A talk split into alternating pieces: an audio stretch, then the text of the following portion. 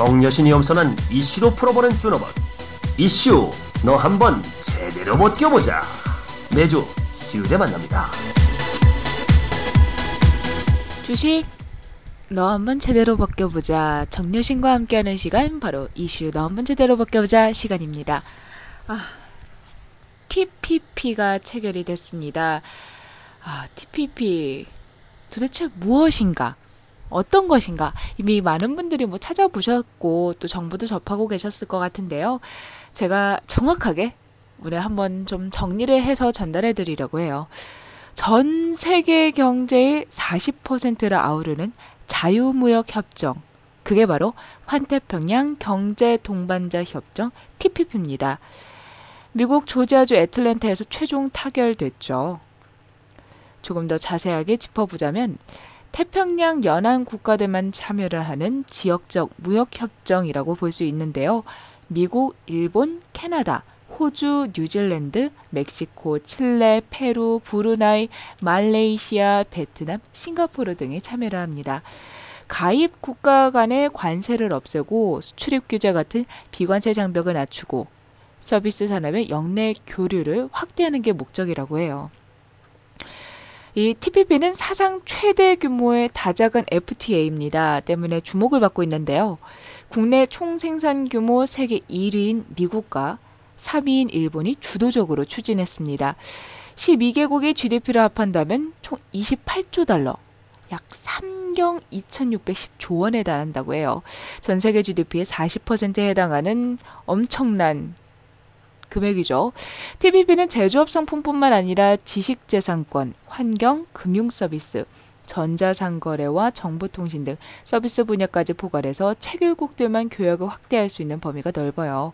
농산물과 자동차, 섬유, 의약품 등 대략 18,000개 품목의 관세가 폐지되게 되는 거죠. 자, 그렇다면 미국은 왜 최근 TPP 협상 타결에 힘을 쏟았을까요?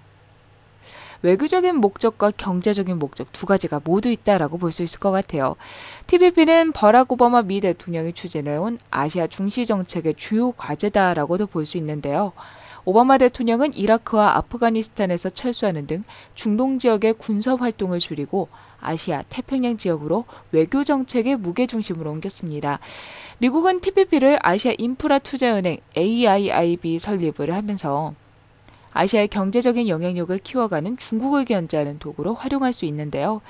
TPP를 체결하지 않은 국가들과도 추가로 협상할 수 있다라는 여지를 남긴 이유가 아무래도 중국을 견제하기 위한 도구다라는 분석에 힘을 실어주고 있습니다.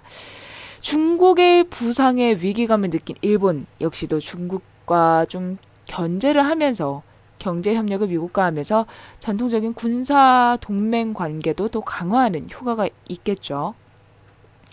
경제적으로 미국의 수출에 이득이 될 것이다라는 계산도 작용을 하고 있고요.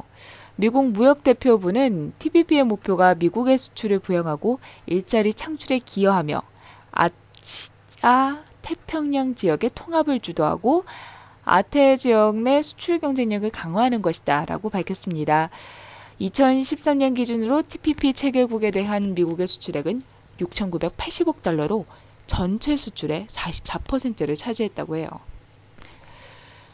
미국의 주요 제조업을 키우기 위한 목적도 있어요. 지난 1994년 미국은 캐나다, 멕시코와 북미 자유무역 협정인 나프타를 체결을 했는데요. 미국 내에서는 관세 철폐 효과를 멕시코 자동업계가 자동차 업계가 가장 많이 누렸다는 비판 여론이 강합니다. 인건비 등 비용 면에서 미국의 자동차 공장들이 멕시코 공장에 밀려났다는 주장이죠. 실제로 1993년까지 소폭 흑자였던 미국의 대멕시코 무역은 나프타 체결 이후 해마다 500억 달러 이상 적자를 기록했습니다. 자, 그렇다면 과연 어떤 사업이 수혜를 보게 될까요? 또 어떤 나라가 수혜를 입게 될까요?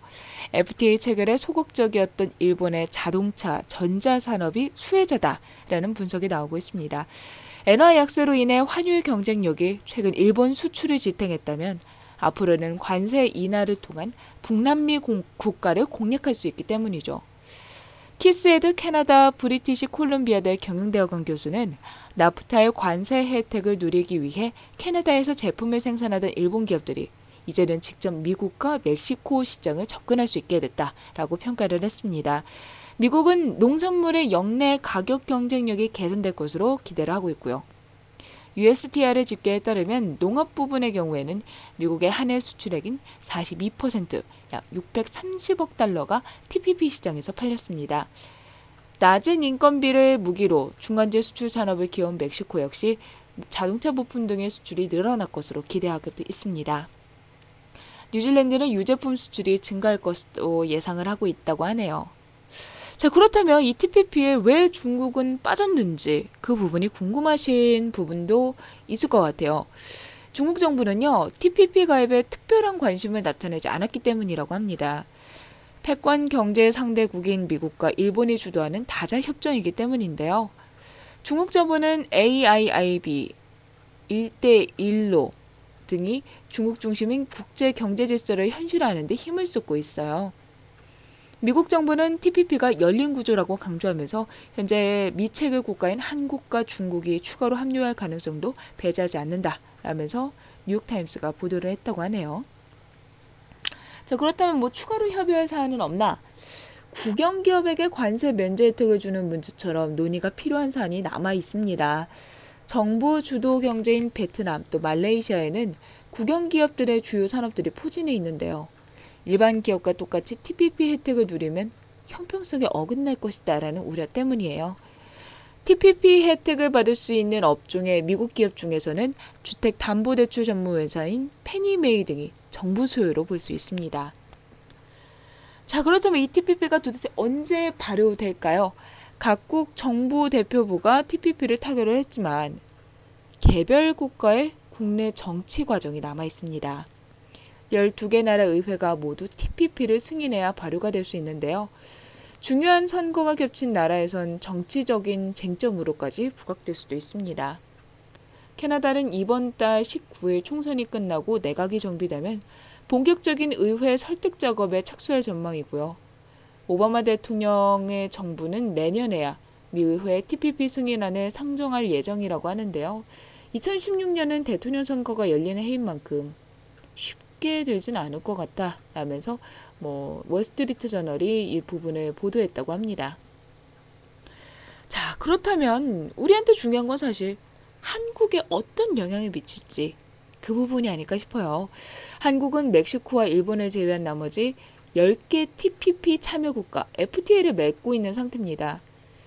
그러나 그동안 FTA 효과를 보지 못했던 일본이 미국이나 캐나다 등에서 관세 인하 효과를 누리게 된다면 자동차, 전자기기 같은 경쟁업종에선 한국 기업의 가격 경쟁력이 약해질 수밖에 없겠죠. TPP 생산지 규정도 걸림돌입니다. TPP 체결 국가들은 관세 면제 혜택을 적용하기 위해서 해당 제품의 부품 중 몇 퍼센트가 영내에서 생산됐는지를 따지는데요. 부품 일부를 한국과 해외 공장에 나눠서 생산해 조립하는 상품들은 부품 구성에 따라 관세를 물어야 한다라는 뜻입니다. 이 조항은 한국 제조업 기업들에게 악영향을 줄 가능성이 있죠. 최경환 경제부총리 겸 기획재정부 장관은 국회 기획재정위원회 국정감사에서 TPP에 참여하는 방향으로 검토가 이루어져야 된다며 우리나라가 협상에 착수하더라도 쌀은 양어 대상에서 제외하는 방침을 유지할 계획이다.